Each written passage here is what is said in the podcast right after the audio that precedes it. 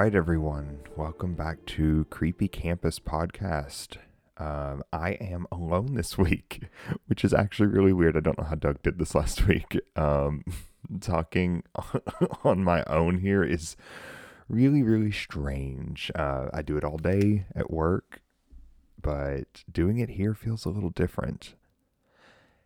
Anyway, so we are winding down this season and we were splitting some of this workload up uh, just to to keep our schedules a little a little more intact. And yes, it is ten o'clock at night and I'm recording this, but that makes it fun.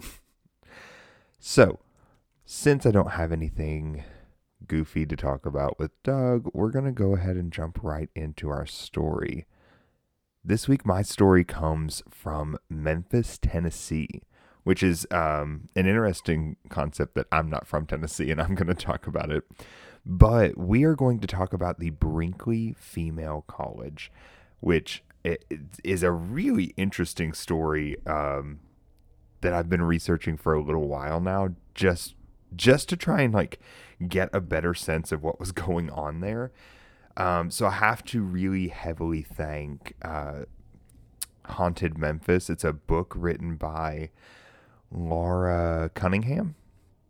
And this story that she she kind of unfolds in here, it's it's too long for me to try to do the whole thing here. Um, if I did it the way that she explains it, but uh, consider this a condensed version of the story that Laura tells in there about the Brinkley Female College. Uh, so okay, let's let's get a little background here and say that around 1855 to 1859 Colonel W.J. Davy built a grand two story mansion on Fifth Street where it ends at Georgia. This classical revival mansion had a stately portico, I think that's how you say that, uh, with six tall, iconic, not iconic, oh my God, my period styles professor would be so mad at me. Um, six tall ionic columns across the front and stood on a small hill, as most colleges do. Uh, but this mansion was surrounded by a grove of really mature trees. And in 1866, Davy sold the home to Colonel Robert C. Brinkley, who renovated the building to house the Brinkley Female College, which was a boarding school for 40 to 50 students so we start out with this building not actually supposed to be a, a, college, an institution at all, and they renovate it to do so.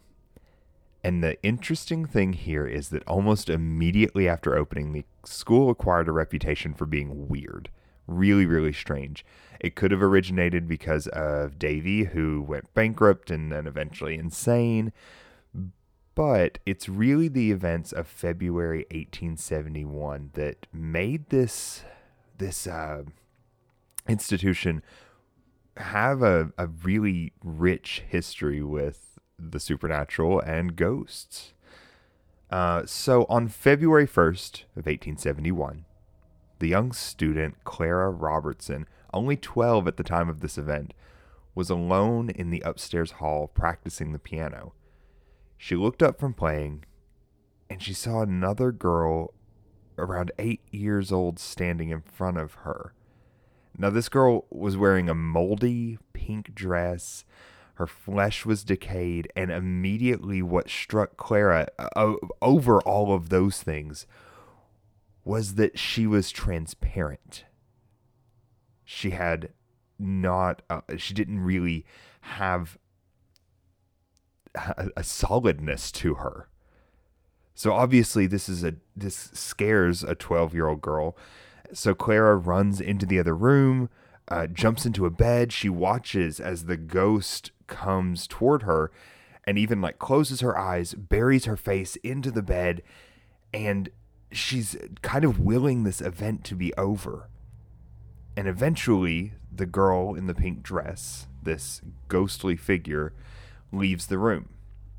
So, of course, Claire's going to run down the hallway to tell everyone she can find what's just happened.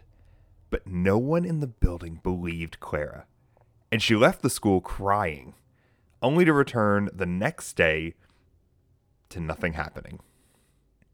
So this leads Clara to believe that this must have been a prank, right? So all the other girls got together and they decided to prank her because she's one of the students who doesn't live at the, the school. She lives in town in Memphis, Tennessee. Uh, but that is until she and two other girls, a couple days later, are alone in the music room. And these girls again see the ghost. Now, it's one really important thing it's never reported that anyone else sees the ghost but Clara. But the girls are still freaked out. And this time, the ghost spoke to Clara. The ghost told her that there were valuable items buried on the property. And she even says 50 yards outside of the the building itself like she's trying to give a direction to tell her. And again, a teacher doesn't really believe her, but it's very sensationalized again in this moment. So she goes home, right? A week later, she's back at school and she's left alone in the schoolyard while they're trying to figure out what this ghost thing is. Um, they're talking to the other students to see what they say about it. And while Lizzie, while Lizzie, while Clara is alone on the schoolyard, the ghost appears and says that her name is Lizzie. She even says, I'm not here to hurt you. Lizzie goes on to tell a story to Clara about how this house and this land, it all used to, used to belong to her family, but it was taken from them illegally. Lizzie tells Clara that she wants her to find the valuable items and papers that are buried and use them to take possession of the property. And she even issues a warning and says that if Clara doesn't do this, then she will never do good to or for anyone. And that's kind of an ominous thing to hear coming from a ghost, right? um, so her parents take this very seriously, Clara's parents. And they believe that Clara is seeing a ghost. So they reach out to a medium, a spiritualist, and they hold a seance at Clara's home. And later at this seance, Lizzie takes control of Clara's body and uses her to write to the people in attendance. And what she tells them is that under a stump, the very stump that she was standing on when Clara saw her in the schoolyard, under that stump, there are buried many things, lots of things. I think that it was described as like jewelry, like golden jewelry, like really expensive things, but also the title papers to the house. So the the father, Clara's father, goes and talks to uh, the owners of the school. I think that their last name was Meredith or something. But the the point being with this that they agree to let the stump be removed and let them dig because they're they're saying that okay, if we don't let you do this, then this whole ordeal will just get worse and worse and worse and the story's going to be, you know, more exaggerated as time goes on. Now, they are doing this to avoid a sensation, but it ends up becoming a much larger sensation because hundreds of people flock to become onlookers as they dig because they've all heard this story it's being reported in the papers all these these ghost sightings um, so they're there, they're watching as they dig, and they discover under this stump a layer of bricks that are visible once that stump is removed. Now, while this is happening, it doesn't really work out for Clara, who thinks that I guess she thinks that she's kind of out of out of it now. She doesn't have to be involved. They're doing what Lizzie asked. But the problem is, at home, while Clara is at home, she sees Lizzie again. But this time Lizzie's angry. She's angry that Clara herself isn't digging. So Clara goes to the school, and when she's there, she is convinced to call on Lizzie, who appears again only to Clara in this group of people. But Lizzie only appears to Clara and says that she has to be the one digging. So Clara, I mean, true to her character in this, she steps into the hole to start digging, and once she steps in, she immediately faints. when she is brought to, when she comes to, she tells them all that she's had a vision. And this vision is of a jar. It contains so many beautiful, valuable things and papers. And it's very clear to her that it is there under that brick. Okay, this is a wild, wild ride, you know? So, at another seance, because of course they're going to have another seance, the jar is discovered. Okay? They know exactly where to dig, where underneath there to dig. But Lizzie demands that it not be opened for 60 days. And I'm okay, whatever. We're okay.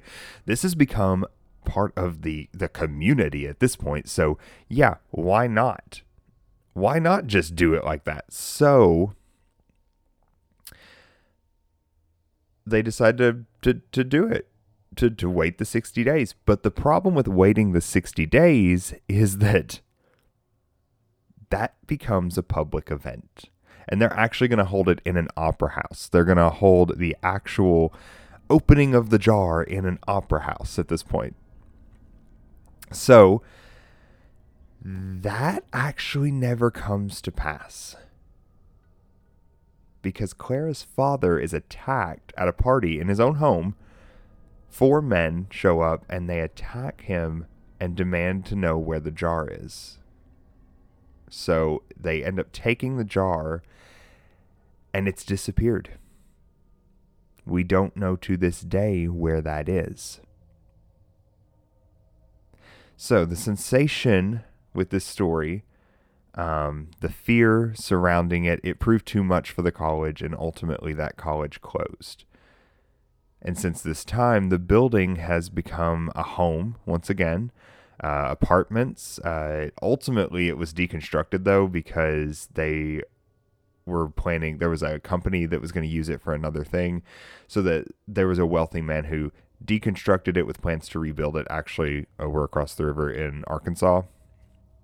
But in each incarnation, however, the old Brinkley Female College was said to be haunted by Lizzie's ghost. There are multiple, multiple uh, experiences that are reported in this building, this house, this huge and beautiful house that have some connection to Lizzie. And sometimes they're even saying that they see Lizzie. So, even after the building's gone, a new structure is constructed in its place. Lizzie's presence is still felt there. So this leaves us with a weird question. Where is the jar? Or or am I the only person that's that concerned about the jar? Like this all happened years ago. This happened in the the like 1930s if I'm remembering correctly. Like this is an old mystery that's still not solved. And, and we lose track of Clara. They don't actually know anything about her. There are multiple reports of her uh, throughout history. And one of the major ones is that she becomes a spiritualist.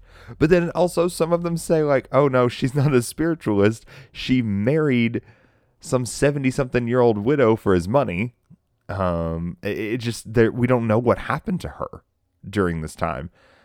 So I don't know. I don't know. I'm interested to hear what you all have to say about that. So, if you know anything about this one, this is a really hard one to research. There's not much out there because it was such a short lived college. But if you know anything about this one, please reach out. Um, go, email us at creepycampuspod uh, at gmail.com or creepycampuspodcast at gmail.com. I can't remember. Doug will kill me later for this. But you can also do social media, which is Creepy Campus Pod. Um, so reach out if you know anything about this. I would love to hear um, a firsthand account, or or maybe you grew up in the area, or you've been there longer and you might know something. I don't know, but yeah. So thanks for listening to my short episode, and we'll see you soon.